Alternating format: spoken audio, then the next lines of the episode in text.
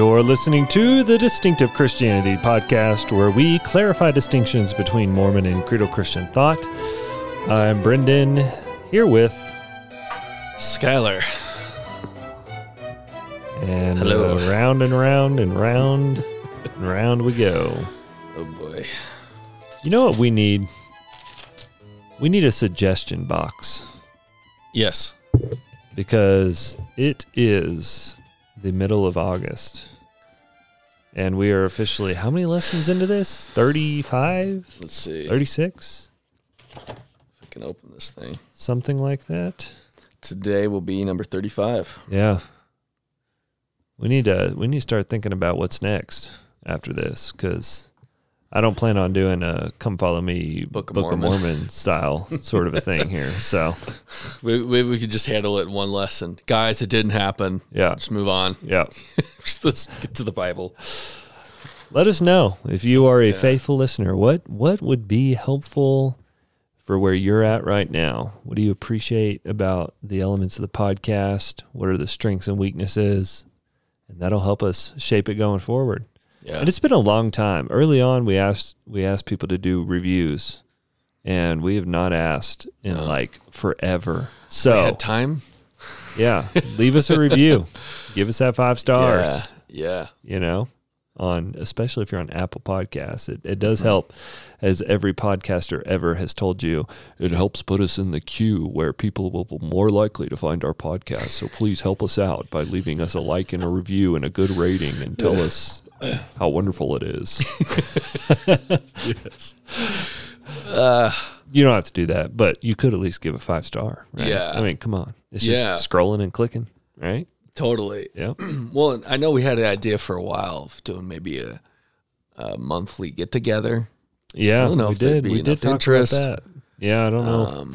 I don't know. And I don't know the format for that. Yeah, whether that'd be an in-person deal or like over Zoom or something like that. I recoil at the word Zoom myself after COVID scars. Yeah, so. No way. That's same. Anyway, well, anything exciting this week? You know, I'm reading, Yeah, just a few books here and there. A few new books. What you got over there? You got one over there on, we were just talking about, on the new perspective. Oh, yeah. Yeah, so, well, first, I guess if we're going to talk about last episode, I have no idea how I messed up, but I did. I put the correction in the show notes, but hopefully anyone listening to me, look at the show notes, people. I clearly said the opposite of what I meant to say, so I was saying in Nicaea, no one's saying God became a man. Yeah. And what I meant to say, no one's claiming God was once a man. That's what I meant to say. No one's thought God became God, right? Glad you caught yourself on that one. Oh, my goodness. When I heard that, I'm like, that is the most embarrassing slip-up. Oh, yeah. Yeah. Oh, there's been a few times while preaching that I've said something heretical just because like a word slipped out of my mind wrong or out of my mouth wrong. And what was in my brain was correct, but what came out of my mouth was wrong. And in the moment, you just keep moving. Like you don't even notice it. Yeah. And, it was stunning when I heard it. Rewind. Heard it. Rewind. Like, no way did I just say that for the whole world forever. Yep. Oh, yeah. There was actually, I think, something this past, maybe a week or two ago, where I did something like that while preaching. And it was just one line where I got one word mixed up and it made it total heresy or something. It's just like, oh boy, Lord help me. Oh, yeah. It's pretty rough. Wow. But we did cover the new perspective. Really, we didn't really cover it. We mentioned it. We dealt with some of it. Yeah. Moved on. Really, we covered its use by LDS. Mm-hmm. It'd be its own thing. And frankly, there's as many new perspectives as new perspectivists. Yeah, there are. And so it can get pretty complicated. But you said we got feedback on someone who appreciated it. Oh, yeah. So I put in the show notes a list of books, and the ones that were, in my mind, the best at taking it on, which literally 2 of them were 2 volumes. Yeah. Oh, yeah. Right. It was D.A. Carson's Variegated Nomism series, right? Mm-hmm. And then Michael Horton's Justification series. But if you're looking for just one book that's eminently readable, and I think any Christian should be able to read this, it's Justification Reconsidered by Stephen, I think it's Westerholm. He actually has a book I really like called Perspectives Old and New, that deals with new perspective issues. It's one of the better books out there, I think, on it. But but anyway, Justification Reconsidered, Stephen Westerholm, if you want to read it. I think does a fantastic job for how short the book is. So, you know what I just noticed is I'm looking at our show notes, and it looks like it was probably a character limitation problem. So just so you know, listeners, Skyler, he goes all in on the show notes. Oh yeah. And if you want to see the full show notes and you are using Apple Podcasts, just click on episode website. That's right there under the show notes. And it'll take you to our actual website where you can easily view the full show notes. And so there may be a lot more there than people have been noticing quite in the past if you're using Apple Podcasts. So go check it out. The show notes, I'll just recommend, you know, Skylar works hard on those, and they are extensive, and they are kind of they're an extension of this podcast, truly. And they help fill in a lot of gaps or missing pieces or things that we just didn't have time to get to. So if you are one of those listeners and you're wanting to go deeper and you want more, then there's more. It's just there. You just need to click on the show website, go check it out. And maybe someday we'll actually get our own domain and start posting them to our own website, but we'll see. Yeah. You know. Yeah. The future is bright, right? Yes. Something like that. So, anyway. Hey, I've got a new book in front of me that is a new old book that, you know, I've probably read a couple times at this point. I reference it so much now since I've moved out here. But, Christianity and Liberalism. Oh, it's so good. By Jay Gresham Machen. You've heard us reference Machen many times, but Westminster Seminary Press just came out with a new edition of it. It's the 100th anniversary edition of this book, so still relevant 100 years later. But do you judge a book by its cover? I mean, be honest, like ever? I do. I'm an art-driven kind of person, and I judge cover art. And I have had, until I'm blue in the face, debates with people who throw away their book covers. Oof. Do you throw away your book covers? I put them to the side when I'm reading. Oh, do you now? I do. And then you put them back on? I do put them back on. Okay. That's acceptable. Yes. You want to protect it, right? Yeah. I'll end up with a shelf full of covers. Yeah. Apart from their books for a while. Yeah. I'm just saying, if you throw away your book cover, shame on you. Shame on you. Why would you throw away art that somebody poured their heart and soul into? Good point. Now sometimes I understand, because it's like Banner of Truth sort of stuff. It's like, here's a red line across the page and a white line across the page, and that's how they do their cover art. So that's nothing special, but and when you get this is beautiful. Nice. It's nice. It's a beautiful edition. I may have to get one myself. Christianity and Liberalism. One thing we've talked about is actually potentially walking through this book ourselves. But I will say, if you are a go-getter podcaster and need something in addition to this, their Westminster Seminary did just put out a podcast that walks through Christianity and Liberalism chapter by chapter. And it's a great podcast. I'd recommend you go check it out. A lot of wonderful evangelical Christian thinkers and scholars contributed to that podcast. And it's good. So. Reform Forum is also going chapter by chapter in a series that they're doing as well. It's the Hour of Machen. It is this year. Yeah. Yep.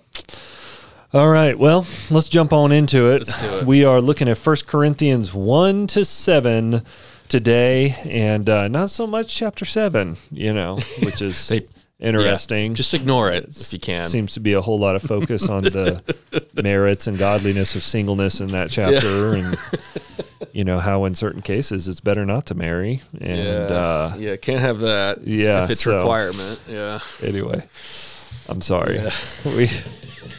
We try not to be too snarky on here, but no, I don't know what's happening. All right, 1 Corinthians 1-7, and the subtitle here is Be Perfectly Joined Together. So you already are getting the sense that there's going to be a lot of focus on unity within this. We may get to bring in some Jay Gresham Machen to help us think about biblical unity here later on in the lesson, but that's what the subtitle of the whole thing is. They begin with the instruction to the teacher by saying, Elder Jeffrey R. Holland taught that most people come to church seeking a spiritual experience. There you go. As you read 1 Corinthians 1-7, prayerfully consider what you can do to help create spiritual experiences in your class. So, We can't stop pointing this out because this is the fundamentals of the faith for LDS people. And to be fair, we would give the same sort of critique to a lot of evangelical Christian churches. Yep. There was a big news story that just broke about Saddleback Church in California, Rick Warren's former church, huge church. There's a whole bunch of drama behind that church because they just now got removed from the Southern Baptist Convention, which is the denomination that our church is a part of and cooperates in. And they were removed because they've begun appointing female pastors, which we see as not being in accordance with the clear instruction of Scripture as far as who can be pastors and who cannot. And that may be something that we can cover at some point in time because that's obviously a hot button issue in our culture. But just kind of covering what biblical complementarity looks like and, comparing that to an LDS way of approaching gender roles, if we want to use those sorts of words. So anyways, but Saddleback Church, there are two new pastors, which is a married couple, their new senior pastors. They came out on stage dressed up like Little Bo Peep and some other Toy Story character, and they're like, howdy y'all, and they're doing a summer series that's like in the movies, and so they had all this drama stuff going on, and dressed up all cute and fun and stuff like that. So we would just, to be clear, I believe that Rick Warren's church, I believe that more than likely the true gospel is preached there, but I'm going to, obviously critique the way that they are so intentionally seeker-sensitive and careless with the clear instruction of what the purpose of Sunday worship ought to look like. So just know, we're just as willing to critique internally as we are externally, and apparently that wouldn't be a very popular thing according to the unity lessons that are in this manual. So anywho, but that you see that again, like the LDS faith is very experience-centric. How do you create spiritual experiences? And so it's almost as if the personal experience for them is what authenticates their entire truth set. Yeah. Or sorry, let's put that a little better. It authenticates their Mormonism. Yeah. If you didn't have the experience, even then they wouldn't say, well, it doesn't mean it's not true. What's wrong with you? If, your head was in the right place, your heart was in the right place, you would experience it. Yeah. And that's pretty different than, what biblical epistemology is. Yeah, for sure. And we'll get into that more, I'm sure, in this lesson. So we jump on into the Teach the Doctrine section. We'll just skip the invite sharing this week. But we get into the Teach the Doctrine section. And the first section that they bring up is 1 Corinthians 1, 10-17, and chapter 3. And, of course, each of those chapters are dealing with some of the issues that are happening in the church at Corinth. And, namely, there are some divisions, factions, things of that nature that are popping up within the church because people are choosing essentially their favorite leader and are wrongly pitting these leaders against one another. And so the issue here is a sort of disunity in part, but there's a more to it than that, of course. But the encouragement here in the Come Follow Me curriculum is the members of Christ's church strive to be united. And I think it's fascinating because the way that they put that is an internal unity that they're after, right? And that's good. Like we would encourage a sort of internal unity like that as well. But as you start to interact with their talks and their podcasts and things like that, they they definitely expand it beyond the members of the church being unified into how do we seek a general unity amongst other Christians as a whole. But yeah, they say in this section, discussing the first few chapters of 1 Corinthians may be an opportunity to build greater unity among ward members. You could start by asking class members to talk about a club, group, team, or other organization they belong to that had a great sense of unity. Why did this group feel so united? You could feel so united. You could then explore some of Paul's teachings on unity in 1 Corinthians 1, 10 to 13 and 3, 1 to 11. What do these verses, along with our experiences, teach about what helps create unity and what threatens it? What sacrifices do we have to make in order to achieve unity? What blessings come to those who are united? See also Sister Sharon Eubank's analogy and additional resources. I want to do that analogy. Why don't we just go ahead and cover this section once I get into it, and then we'll jump to the next section after this. But Sarah Eubank says, through an analogy, rowers must rein in their fierce independence and at the same time hold true to their individual capabilities. Races are not won by clones. Good crews are good blends. Someone to lead the charge, someone to hold something in reserve, someone to fight the fight, someone to make peace. No rower is more valuable than another. All are assets to the boat, but if they are to row well together, each must adjust to the needs and capabilities of the others, the short-arm person reaching a little further, the long-arm person pulling in just a bit. Differences can be turned to an advantage instead of a disadvantage. So that's the analogy that they're alluding to. And they say Paul uses the image of building to encourage unity in 1 Corinthians 3, 9 to 17. How could this analogy help your class better understand unity? For example, after reading these verses together, you could give each class member a block and let them work together to build something. In what sense are we God's building? How is God building us individually? What are we being built, or what are we building together as fellow saints? What can we do as a unified ward that we wouldn't be able to do as individuals? Okay, so Skylar, you want to go and jump in and make some comments on that there? Yeah, well, It's sense of unity. It's feel united. Are they really that united? Here's the thing. What is it they're united on? Yeah, I mean that's what I would say. I would say they probably are united in certain ways. Mm-hmm. Of course, we know that there's been problems with unity of the church throughout the centuries. That's why there are so many factions and divisions and splinter groups that have broken off from the church. So there clearly has been consistent disunity. And one of the things that they, of course, critique in some of their literature is Protestantism here and all the different denominations. And they'll say this clearly wasn't the plan that God had. I think I saw that in Richard Lloyd Anderson. He kind of went on a bit of a rant on that in his book. And the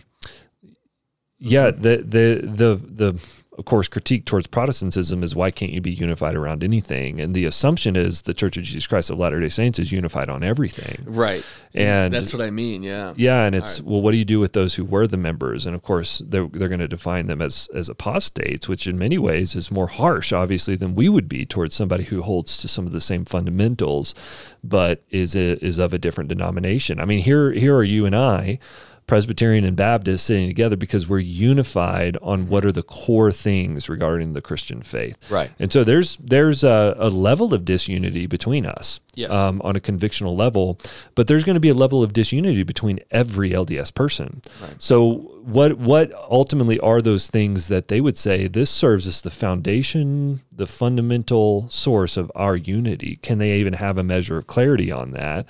Or is it just like, let's not talk about doctrines and beliefs generally and kind of pursue a sort of natural unity that's on the basis of shared affinity. You know, we got these things in common. I like golfing with this guy. I like that this guy enjoys the same things I enjoy. So we have friendship and relationship, or we're in the same season of life. And so we have unity around that. You know, like what is exactly the source of unity for the average LDS person? And we have to preach, you know, to our church consistently about maintaining the right source of unity for even for Christians, but we can be clear on what that source of unity is.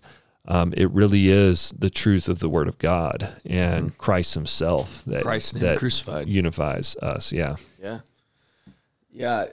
Word of the Cross, even. Yeah, you know, and that's the thing is, there's a plea for unity, but it's not a plea for unity for its own sake. And I don't think a true blue believing Mormon would think that either. I think they would want unity on some essential doctrines that many LDS that we've talked to would not say they believe anymore. Yeah. And so, it's weird that they would spend so much time on that. And yet I guess they do say it, sense, feel. I get the sense that if you affirm and sustain the 15, you could almost believe anything you want. And that's, it's not trying to be unfair. I mean, the diversity of beliefs and commitments is pretty staggering, actually, given how correlated the material is and how there's been so much anxiety to hide the division even at the top that we know has never... They're not even that united. Yeah. Just, read some of the more recent work on Benson and Hubie Brown. I mean, they are not united.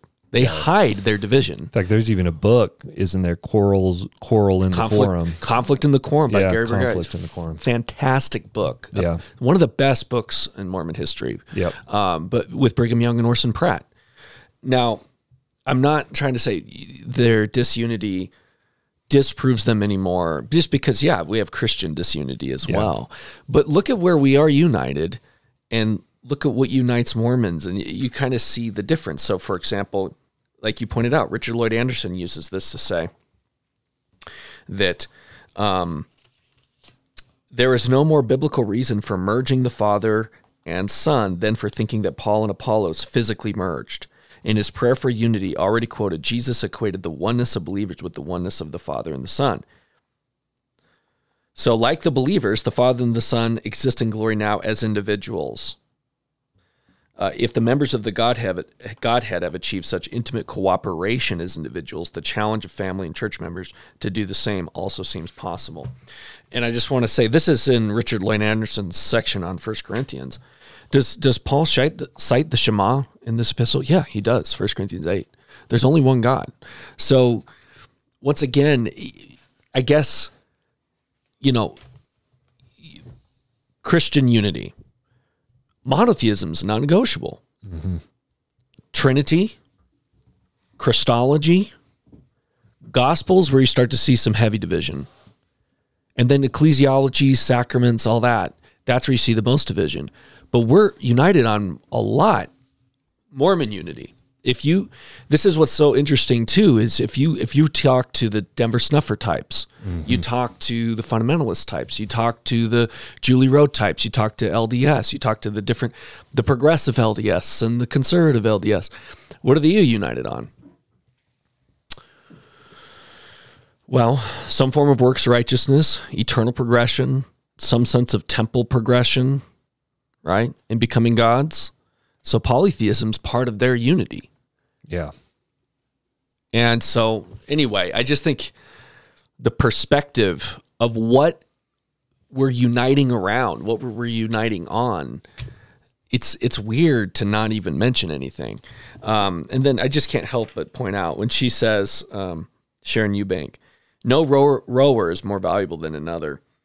Is the prophet not more valuable than anyone else? Yeah. Just curious, Sharon. Yeah. Would you say the 15 are more valuable than the 15 people who had their names removed last week or whatever? Mm-hmm. I think you would say yes. So this talk of equality, I think, is disingenuous. Yeah, but it's popular. It is, and it's what a modern world wants to aim for, and the LDS Church really postures itself in a lot of its literature as this is going to be the church that is able to unite all people. It's going to be the church that's going to be able to bring this worldwide sort of unity that's never existed before. And I think that's a lot of what's related to the recent calls from Russell Nelson on being peacemakers, being unifiers, you know, being people who are not contentious. Yeah. We don't want to battle with anyone. We don't want to fight with anyone. And I've said it on the podcast before. I'll say it again, but we frequently get requests from LDS neighbors here at First Baptist Church of Provo to participate in various interfaith choirs, interfaith gatherings, you know, all this sorts of stuff.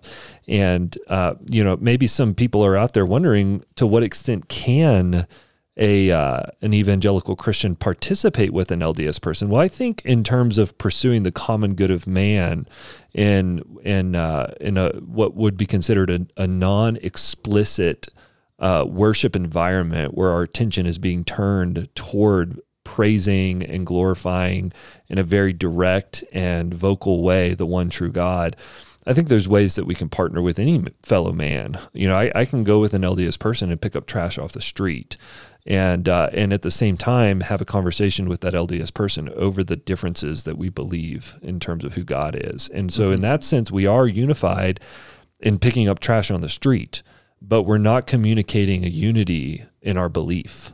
Yeah. And that's where I think that there's a convoluted understanding oftentimes, because if an LDS person wants to get together and sing gospel hymns, well, we're singing to two different gods. So yeah. There's a worship issue there that I would say the Old Testament prophets are very clear, yes, ought not to mix.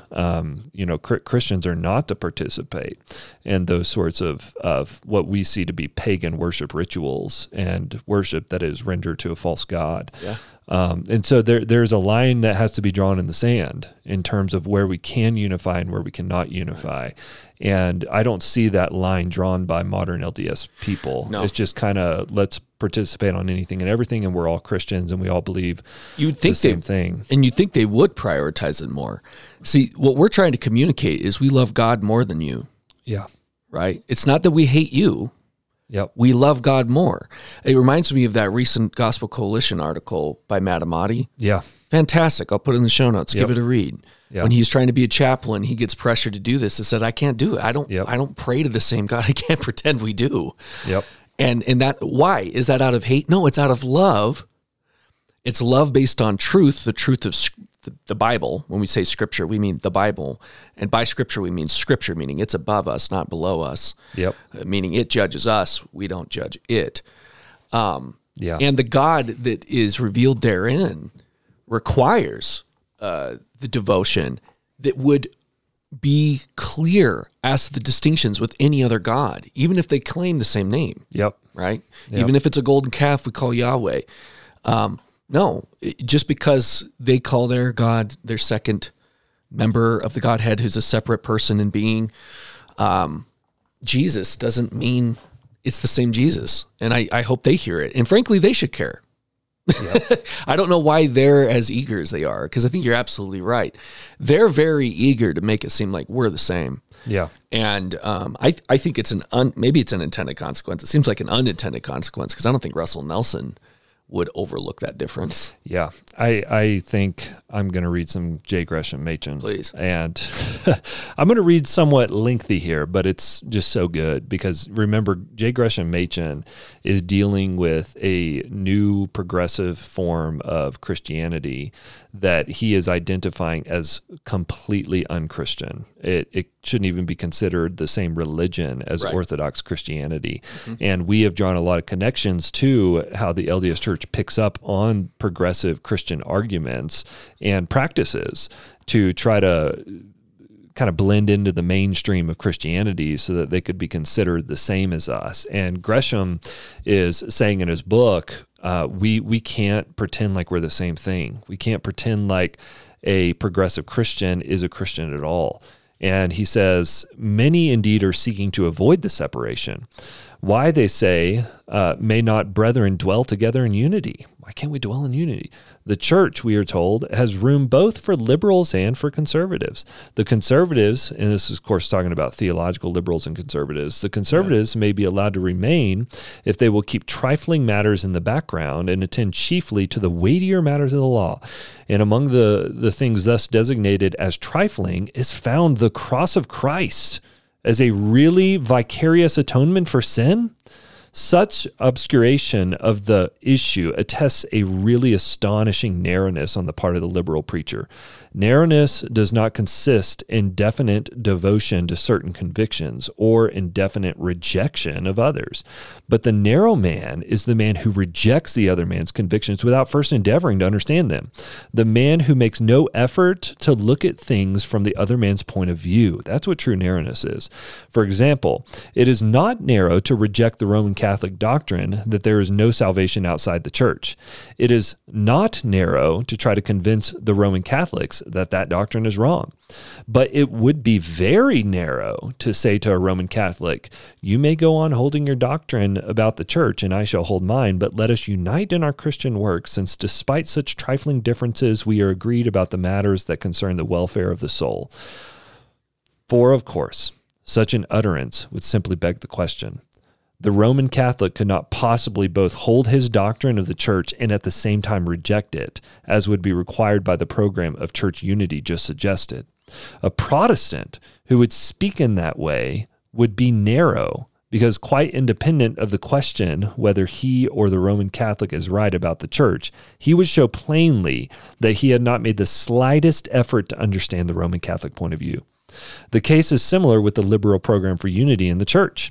It could never be abdicated by anyone who had made the slightest effort to understand the point of view of his opponent in the controversy.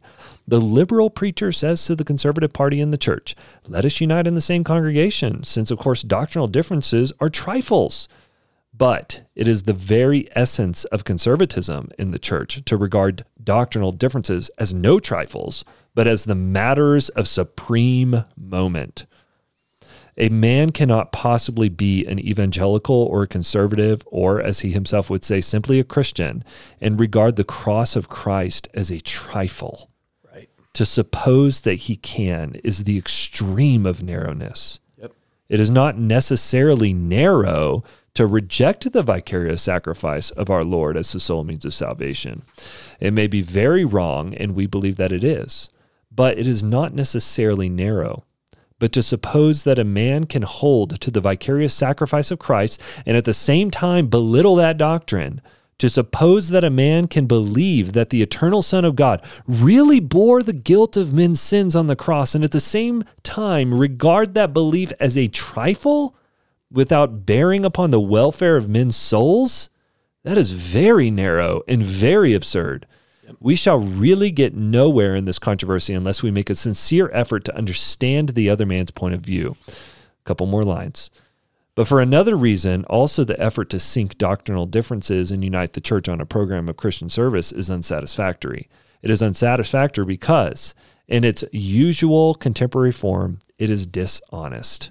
Whatever may be thought of Christian doctrine, it can hardly be denied that honesty is one of the weightier matters of the law. Yet honesty is being relinquished in the wholesale fashion by the liberal party in many ecclesiastical bodies today. Yeah. Machen cuts it straight. Amen. You know, it's the narrow thing is to not actually consider the other person's doctrinal claims and doctrinal beliefs and to just act like those aren't there and persist in a unity that is not based on any conviction whatsoever. Right. But it's just based on a comfort, feel-good comfort. Yeah, just the stew of hedonism. I think this with love, right? See, they associate, it's such an experience-oriented culture, such an experience-based religion that, contention can shut them off, right? Yeah. Just being passionate can cut them off. And it's something to be sensitive to. Doesn't mean, be a jerk or whatever. But one thing I would just challenge that with is it really love apart from truth? Yep. I maybe I shouldn't go into some personal family stories, but I could. Yeah. Where somebody's reputation, the feelings of people were prioritized above truth and accountability. Mm-hmm. And in the end, there's just deeper levels of pain and trauma as a result. Yeah. And once again, it's not that, be jerks to everybody, but no. Is it really love apart from truth? Mm-hmm. And can we be friends in spite of differences? Sure. Yeah. But could we be brothers? Mm-hmm. Could we be siblings? Yeah. No. Yeah. But they think everybody is, right? Oh, no matter what. So anyway. Yeah, the basis of our unity is the truth. That's the point we're getting at. And so to assume that there can be some form of unity, especially across the lines from an LDS perspective, which is pretty wide open, pretty universalistic. The modern LDSism is very non-convictional, very much like, let's just do our best to all get along and be peacemakers and be non-contentious. Well, can a evangelical Christian who believes very clearly that you must worship the one true God, that you must worship the right God, that you must worship the Christ who is God and who is the monotheistic one and only true God, and that if you don't worship that Christ, as Jesus himself says in John 8:24, you will die in your sins. And we love our fellow man, and we don't want our fellow man to die in his sins and to go to hell. Yep. And so we must love by speaking the truth. We must seek to save the souls of sinners. And of course, it's not us seeking, it's the power of the gospel that ultimately saves. But we must do what God calls us to do, to be the messengers that bring the good news, that men might be saved out of their false belief, out of their wrong belief, and so I just can't imagine any LDS person that would want to stay in an environment, if they truly were convictional themselves, where they're being told, if you don't turn from your sin, you're going to go to hell. You really are. And if I didn't turn from my sins, I was going to hell. And God, by his grace, saved me. And the good news of the gospel is that you can repent and believe the gospel and be saved. And I just can't imagine an LDS person who would want to be in an environment that actually had convictional Christians like that, right, over the long haul. And so what kind of unity are we talking about here? It would have to be unity where everybody just agrees to not believe anything. Right. Ultimately. Which is a belief in itself. Yeah. Yeah, exactly. Yeah. It certainly wouldn't be prioritizing God. Yeah. Or the gods. Yeah. Any way you slice it. Yeah. Yeah, for sure. Okay. Let's move on. The next section is covering 1 Corinthians 1:17-31, chapter 2, and 3:18-20. And all of these are really passages of scripture that are talking about the wisdom of God and contrasting that to kind of the natural man and his inability to discern the wisdom of God. So let me just read, I think just for a sample here, 1 Corinthians 1:17 and following, to give us a taste of what's going on in the text here before I read the LDS portion. For Christ did not send me, Paul writes, to baptize, but to preach the gospel, and not with words of eloquent wisdom, lest the cross of Christ be emptied of its power. For the word of the cross is folly to those who are perishing, but to us who are being saved it is the power of God. For it is written, I will destroy the wisdom of the wise, and the discernment of the discerning I will thwart. Where is the one who is wise? Where is the scribe? Where is the debater of this age? Has not God made foolish the wisdom of the world? For since in the wisdom of God, the world did not know God through wisdom, it pleased God through the folly of what we preach to save those who believe. For the Jews demand signs and Greeks seek wisdom, but we preach Christ crucified, a stumbling block to the Jews and folly to the Gentiles. But to those who are being called, both Jews and Greeks, Christ, the power of God and the wisdom of God, for the foolishness of God is wiser than men, and the weakness of God is stronger than men. Notice the antithesis there between God and man. Yep. I'm just going to cut it there because that gives an idea of the idea of what's going on here. But here's how things go here in the LDS curriculum. Here's an idea to help your class rely on God. Divide class members into groups and ask them to scan these passages, searching for words like wise and foolish. Then they could share in their groups what these verses teach about being wise in the Lord's work. Notice how they're immediately turning to the Lord's work. What are teachings about the gospel that might seem foolish to some people? How do these things demonstrate the wisdom of God? Perhaps class members could also share experiences in which they trusted God's wisdom rather than their own to accomplish his work. So not much focus on, again, the content, the nature of the gospel, Christ crucified, more so like how do we pull from these principles to learn about what it looks like to do Christ's work. So again, that's just by the nature of the fact that they believe the gospel is the work that you do and not really Christ crucified. But I do hope that based on, I mean, just the plain reading of this text and classes doing this, I hope that people see the beauty of Christ crucified because it's such a clear text, you know, on that, the fact that the gospel is the power to save and the gospel is Christ crucified. For sinners. He is your hope of salvation. It's not what you do. It's what Christ has done for us.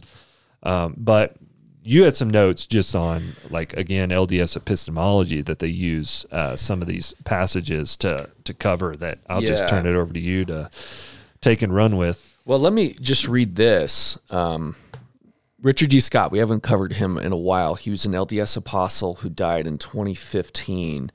And we mentioned him. He's our guy when it comes to impressions. And I don't know if there's a predecessor earlier, but the way he talks, man, has it influenced how the lessons are structured and emphasized and the content in them are emphasized. This is from his talk, How to Learn by the Spirit, that they include on this lesson. You can learn vitally important things by what you hear and see, and even more by what you feel. Even more by what you feel, as prompted by the Holy Ghost. Many individuals limit their learning primarily to what they hear or read. Be wise. Develop the skill of also learning by what you see, and particularly by what the Holy Ghost prompts you to feel. Consciously and consistently seek to learn by what you feel. Your capacity to do so will expand through repeated practice. Significant faith and effort are required to learn by what you feel from the Spirit. Ask in faith for such help. Live to be worthy of such guidance. Whoa. And I said this to you, right? They include a talk, I'll put in the show notes, from Boyd K. Packer, another LDS apostle, and who in a talk recounts a story of him getting into a conversation with an atheist who's challenging, how do you know, right? And how, what does he do? What's his response? Is it to go into what is knowledge, epistemology, the scriptures, the value of history, right? God's acts in history is authenticating the claims.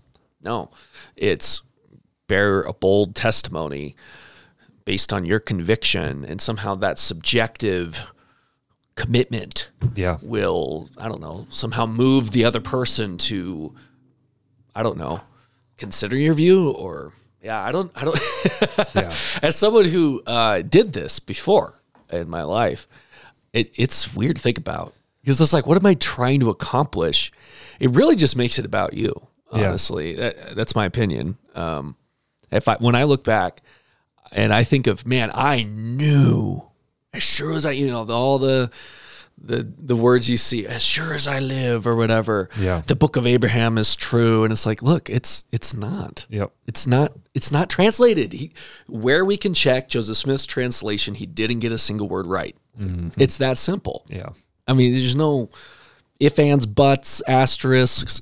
No. You nimbly can, write 1,000 pages dancing around the brute fact that anyone that can read Egyptian, just read the facsimiles. Mm-hmm. It's not the Book of Abraham, nor could it be, let alone could it be written by the hand of Abraham like Joseph Smith claimed.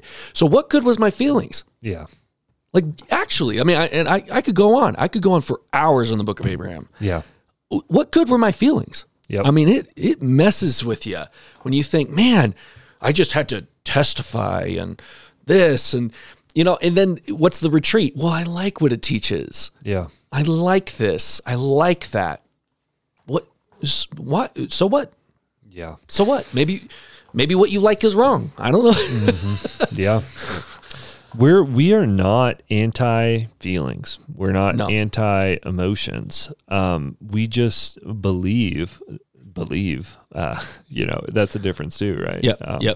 We're careful to not say, I know. About everything. We believe that you need more than your feelings to authenticate the truth, and that's the purpose of the eyewitness testimony of the apostles. That's the purpose of God giving us his word, which is an objective revelation of himself to us so that we can know him in an objective sense by studying the words. But of course, all of our belief is ultimately rooted in the historical facts of Jesus's life, death, and resurrection.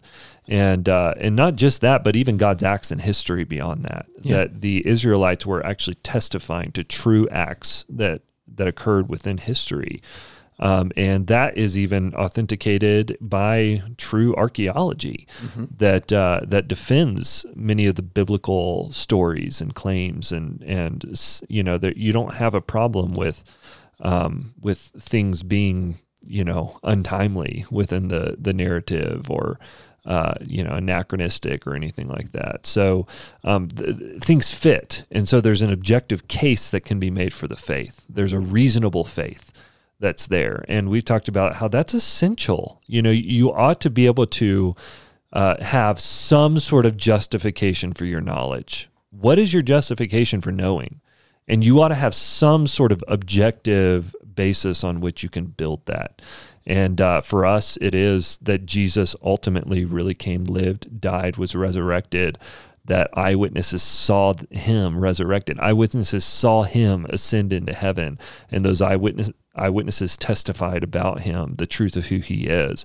And those were the apostles that he laid out to found the church. And they wrote down the testimony that we would know who Jesus is and the things that are true, and that everything links to that. And nothing in the faith is allowed to contradict the testimony of the eyewitnesses. And we depend upon that for our justification of knowledge. We depend upon the fact that God has revealed himself ultimately, yes, through his word and also through the word, Jesus himself, and so we can know him. Now, we've got subjective elements to our faith too, and we've mentioned this again, and I often go to this passage to tell people and teach people about some of the subjective elements of the faith, that ultimately the word of the cross is folly to those who don't believe. Right. And so there's a sense in which you believe. This is a subjective indwelling of the Holy Spirit that is hard to put. I mean, it's actually an objective occurrence is happening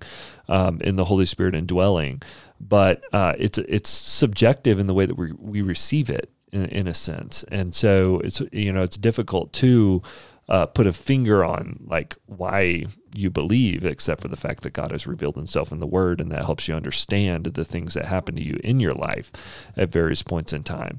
But it is subjective, but it's not subjective alone. Right. You know, it's authenticated by objective truth. Right. The faith is not my subjective commitment to it. Yeah. Right. I mean, think about it even this way, right? Who are the people who defend the Book of Abraham that I just mentioned, the LDS Book of Abraham, are only people who believe it. Yeah. Bart Ehrman thinks Jesus Christ was crucified. Yeah. And he's the most antagonistic voice out there. Yep. At least in the English-speaking world, toward Christians, right? So notice the difference, right? So, yeah, I think, what is Christianity? It's the truth of the Christian faith, of course, assumption and monotheism, the Trinity, right?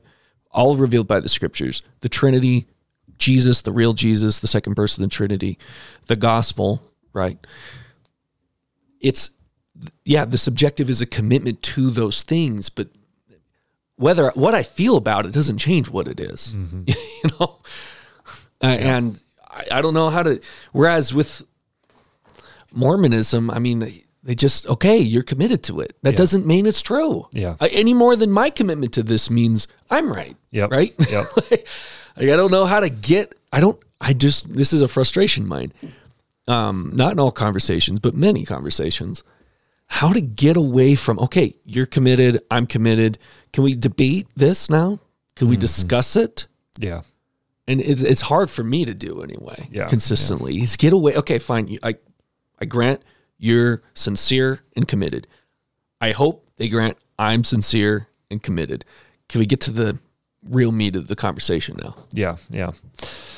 What is the danger of not having anything objective to build your faith upon, but just having subjective knowing?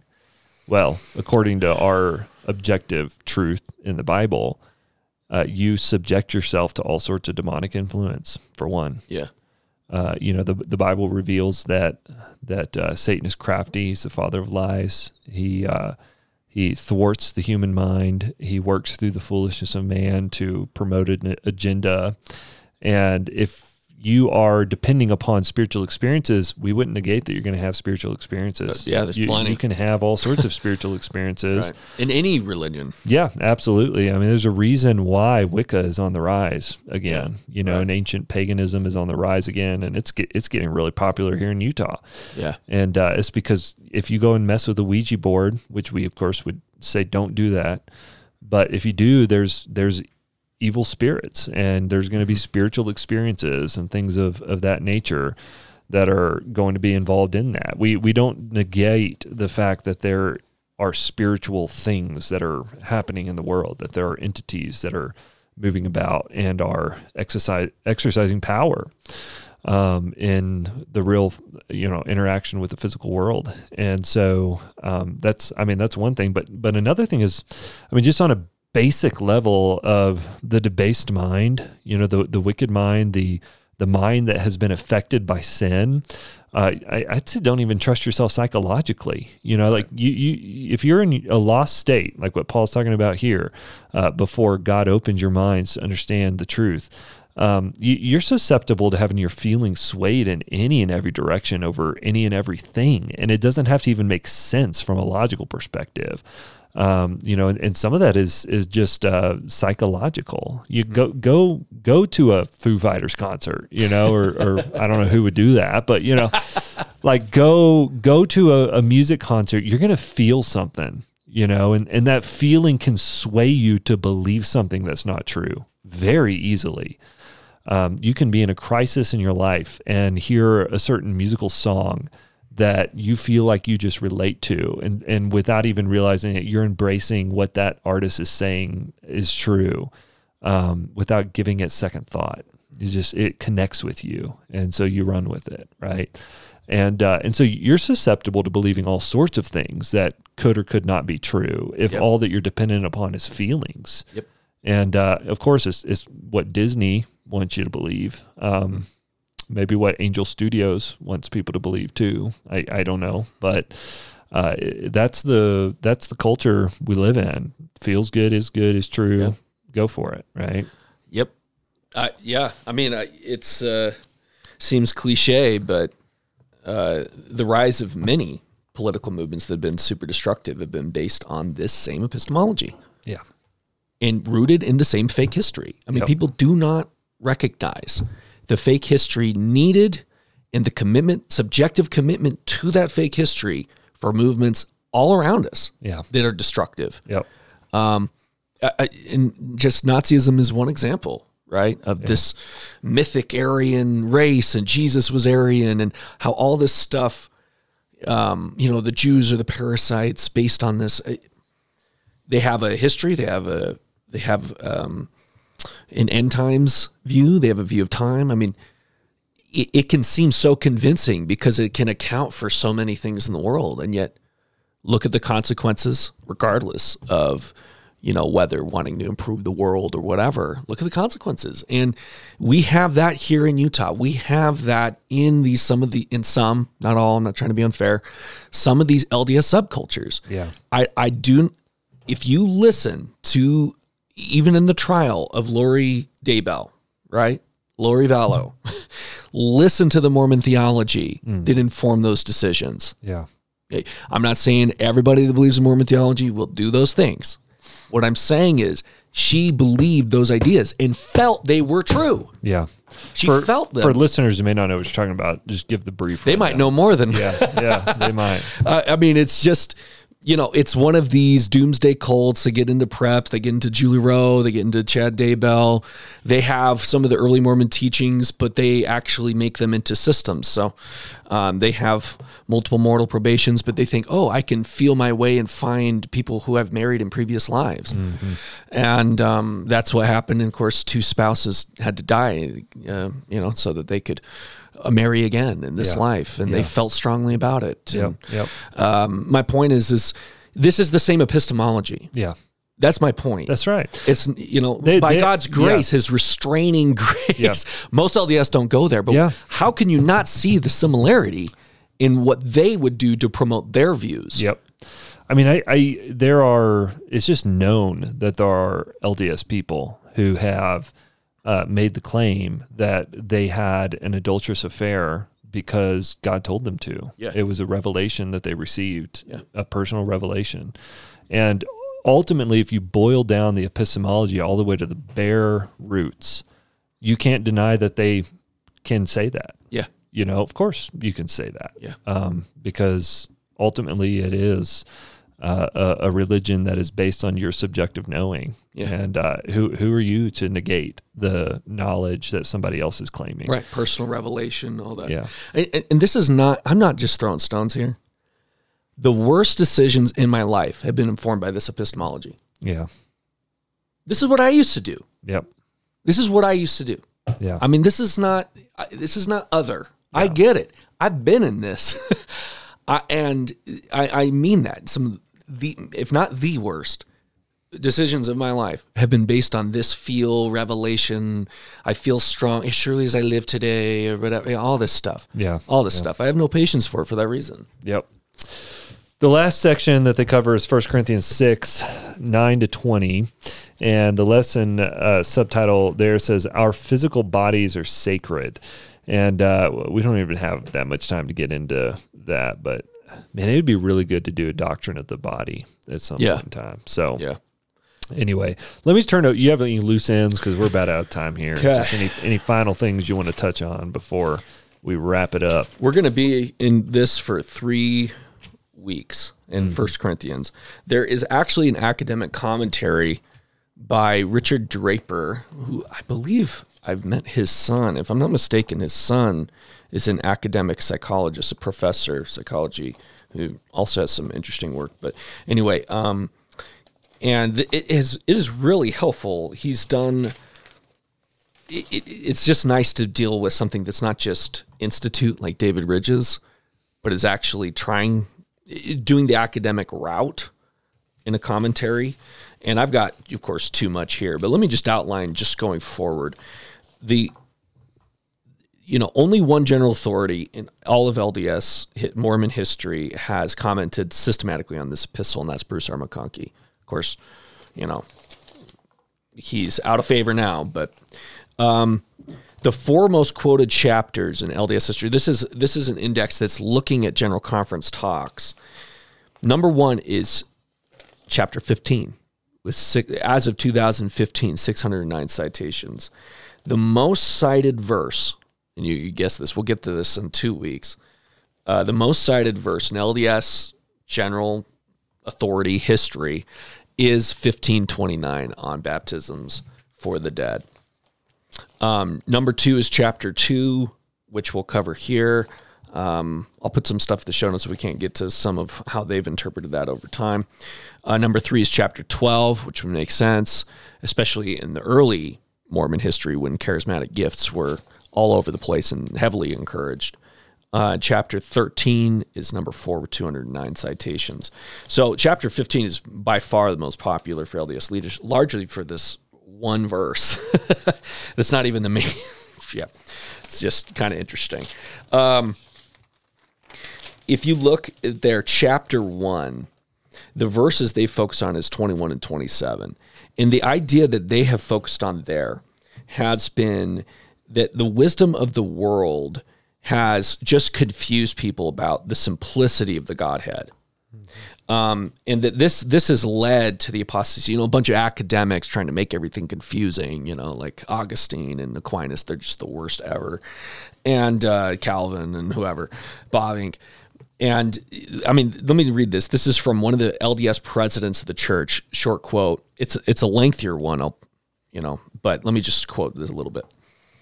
That the fact is, the world through their wisdom know not God and have lost sight of and forgotten the simplicity of our fathers and the plainness of the gospel, right? So they use the weak things to emphasize how, I guess, very simple this stuff is, which I don't know. There is something simple to it, but there's also God we're talking about. Like to me, the expectation that the gods are going to make complete sense to us when we're dealing with the creator of all things. Once again, though, they don't have that. They have a group of organizers of some things. So it's just anyway. That's their chapter 1. Their chapter 2. Is once again just emphasizing revelation, the deep things of God through revelation. Their chapters 3 and 6, which is this last point, they'll land on that temple. The body is a temple point. Yeah. And here they, it is weird though, because what's Paul's point is that the church is, well, in it first, Christ is the temple. We have that in the Gospels. Yeah.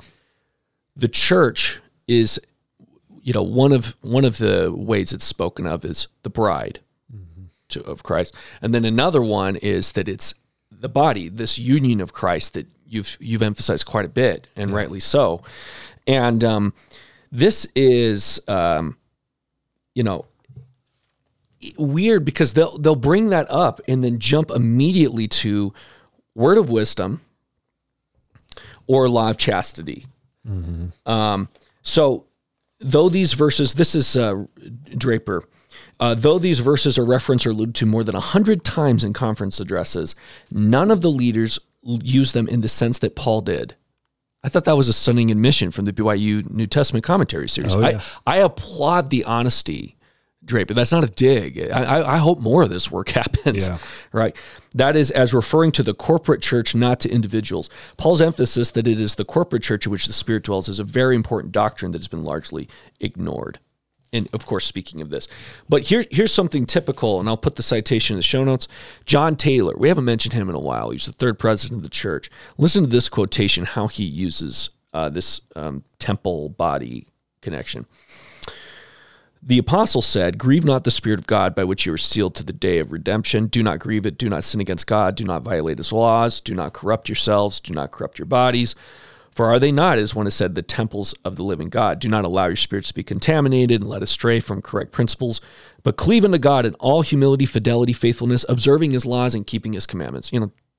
Just do that. And then you'll be holy enough, I guess, to be a temple. Oh my goodness. Chapter 4. This is interesting. This is a quotation. The intriguing aspect of chapter 4 is that hardly a single LDS leader is referred to any part of it after 1940. Interesting. So earlier leaders did identify with some of the persecution theme, and in their manual, they did say, the seminary manual for teachers, that is, they did say one thing you could focus on is, teaching, be careful not to judge church leaders. We don't want to be judging church leaders or criticize them. Do not criticize your leaders. Okay. Chapter 5, this is interesting. They'll use a little leaven that verse. Yeah. What's the full thing? A little leaven leavens a whole lump. Exactly. That's it. Now, that's what's interesting. They will use that as a positive in terms of LDS influence in the world. So this is Draper. Those who have used this phrase have ignored Paul's point that condoning sin among members can greatly damage the church. Instead, some leaders have used the phrase to show the influence of the church upon the world. It kind of interesting. Mm-hmm. And then we've already covered 6. And then I just want to point out, and I'll try to outline these as we go through these chapters, just because I can build upon someone who's already done some of this work. Chapter 7 is basically ignored. In fact, in all of General Conference history, it's cited 12 times. Mm. And that's incredible. So just a comparison, chapter 15, 609 times, chapter 7, 12 times. Yeah. Which makes sense, right? Given what Paul says about singleness. Yeah.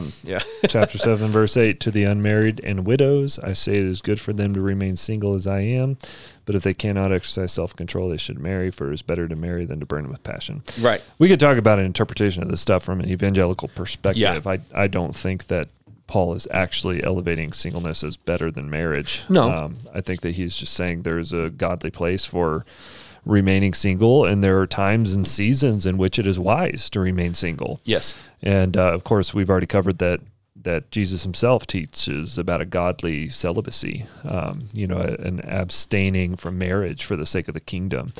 That is good. And so evangelical perspective has categories for honoring singles and seeing singles as vibrantly contributing to the kingdom of God, and even having advantages over married people in certain ways, and being freed up to serve the kingdom in ways that sometimes married people can't. So it's good stuff, like reading, lots of books, yes, and stuff like that. So right. Lots and lots and lots, right, and lots of books. So on the temple point, I will plug The Temple and the Church's Mission by G.K. Beale. Yeah.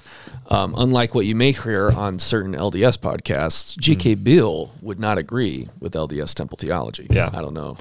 Yeah. Some people with degrees that actually, teach at institutions not far from here. Yeah. Recognize that. Yeah. Yep. Like in the recent interpreter podcast. Yeah. Maybe there. Yeah. Where you give a nod to G.K. Beale's name, but then don't articulate any of his work. No. And just say you read his book, but then go on and talk about LDS temple work being so vital to the unity of the church. Yeah. And anyway, G.K. Beale, you should actually read him. Yeah, he's definitely a reformed thinker. Yeah. Yeah, he is. I don't think he's the debating type. Yeah. But maybe. Man, wouldn't it be awesome for him to debate the temple? Oh. Temple theology with anybody. Dan Peterson. Yeah. Let's hear it, man. Let's hear it. You don't like debating anymore. Let's hear you debate, Dan Peterson. Love it. All right. Well, next week we'll be looking at 1 Corinthians 8-13. Ye are the body of Christ. Look forward to it. We will see you then.